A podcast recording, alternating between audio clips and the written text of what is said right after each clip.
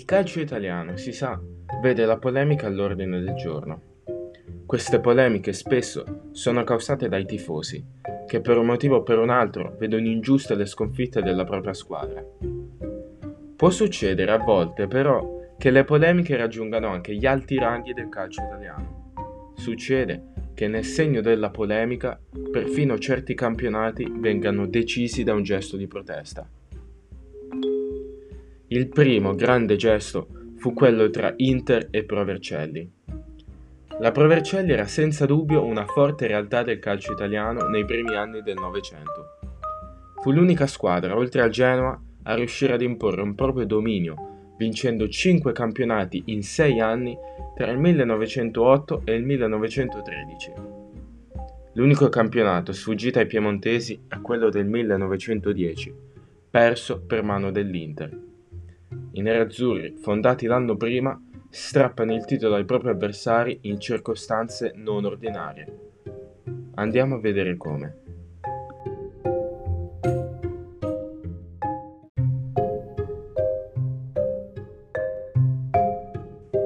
Il campionato vede nove squadre che si affrontano in gironi andata e ritorno, proprio come succede ai tempi nostri.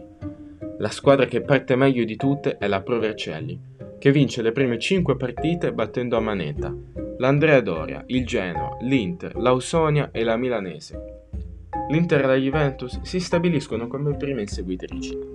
Dopo due sconfitte nelle prime tre giornate, i nerazzurri vincono 5 partite di fila e accorciano ad un solo punto il gap dalla Provercelli, che prima offre un turno di riposo e che poi viene sconfitta proprio dai nerazzurri. La sfida tra le tre compagini prosegue. La Provercelli si riporta a tre punti su entrambe le inseguitrici.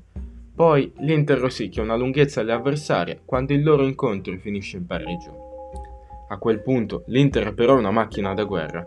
Rifila 5 gol al Milan in entrambi i derby, liquidando con lo stesso score l'Andrea Doria, sono 11 le vittorie di fila dei nerazzurri, ma proprio sul più bello, a meno 2 e con due partite in meno, l'Inter perde incredibilmente col Genoa per 4-0, fallendo il sorpasso e riuscendo ad agganciare i piemontesi solo con il successo all'ultima giornata sul Torino.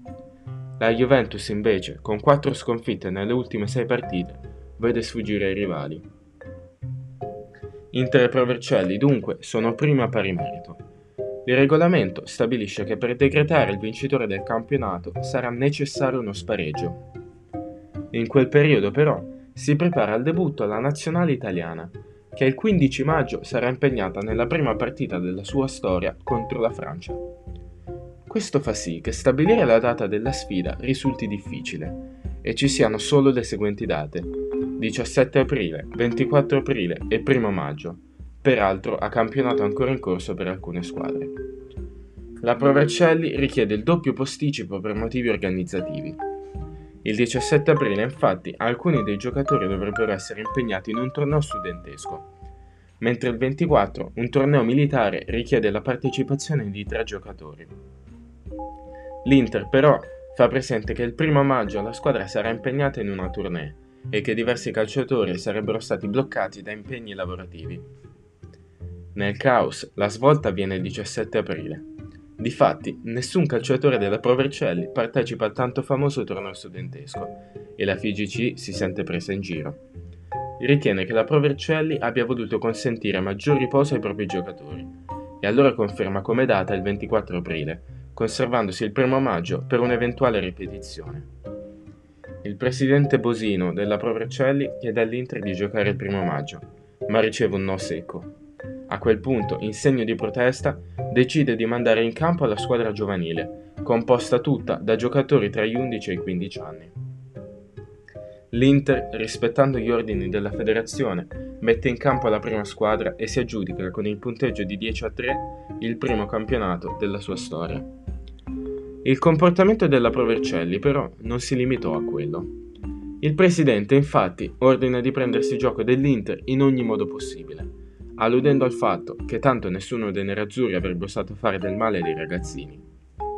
Ed è così che il capitano della Provercelli, alto pressoché un metro, si presenta ad inizio partita con dei cioccolatini e un gessetto per permettere all'Inter di segnare il punteggio nella loro giornata di trionfo. Non è finita. Infatti i bambini della Provercelli mettono in atto svariate irregolarità, come falli di mano volontari, spintoni e tuffi, concludendo la partita persino iniziando a tirare verso la propria porta. I giocatori dell'Inter escono tutti con grande contegno, senza reagire alle provocazioni ed esponendo un aspro comunicato nel post partita, giudicando il comportamento della squadra avversaria come antisportivo. Ed è così che infatti la federazione multa la Provercelli squalificando tutti i giocatori per l'anno 1910, sotto l'accusa di avete fatto giocare la quarta squadra e avete incitato i suoi giocatori a beffarsi degli avversari, dando così nessun esempio di correttezza sportiva. Il successivo 8 settembre a Milano una competizione podistica sancirà la pace tra Inter e Provercelli. Ed è così che, ad ottobre, la FIGC annulla la squalifica e i giocatori potranno così volare verso il terzo scudetto della loro storia.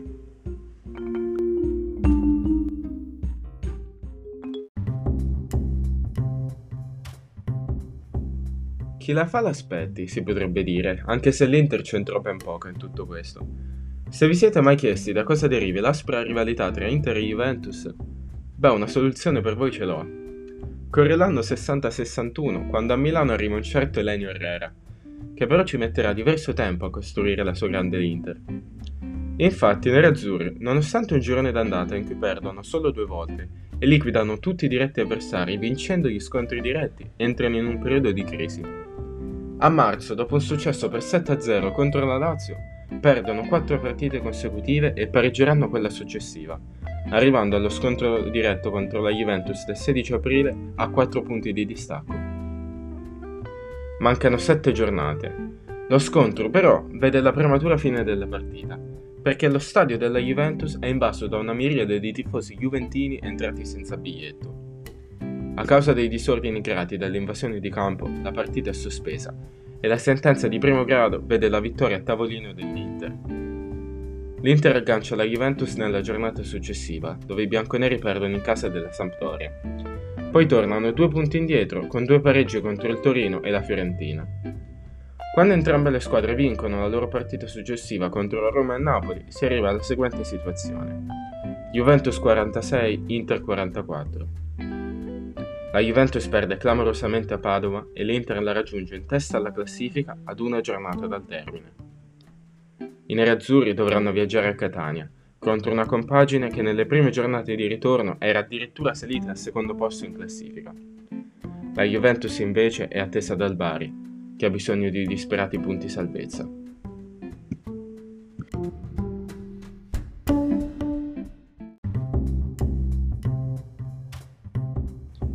Ma prima che si possa giocare l'ultima giornata, la commissione d'appello della FIGC prende un'altra decisione riguardo il derby d'Italia disputatosi ad aprile. Il presidente della FIGC, infatti, è un membro abbastanza noto, tale Umberto Agnelli, presidente peraltro della Juventus.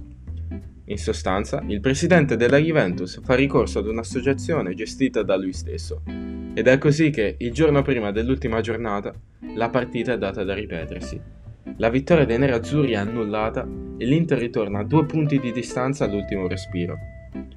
Tramortita dal colpo subito, la squadra di Herrera perde a Catania, mentre la Juventus pareggia con il Bari. È in quel momento che, in occasione del rinvio, Angelo Moratti ordina di schierare la squadra giovanile in segno di protesta, accusando la Corte di Appello di aver subito l'influenza del proprio presidente. La partita, inutile dirlo, finisce 9 a 1 pressoché una farsa, tranne però Marsivori, che nel tentativo disperato di vincere il tip- titolo di capocannoniere che poi gli sfuggirà, segna 6 gol, in quello che tuttora è il record di marcature singole in una partita di A. Per l'Inter forse sarà una partita ancora più significativa però. In quel giorno infatti fa il suo debutto Sandro Mazzola. Il diciottenne segnerà l'unico gol per l'Inter e andrà a disputare ben 570 partite con i nerazzurri contribuendo in futuro a tutti i successi della grande Inter.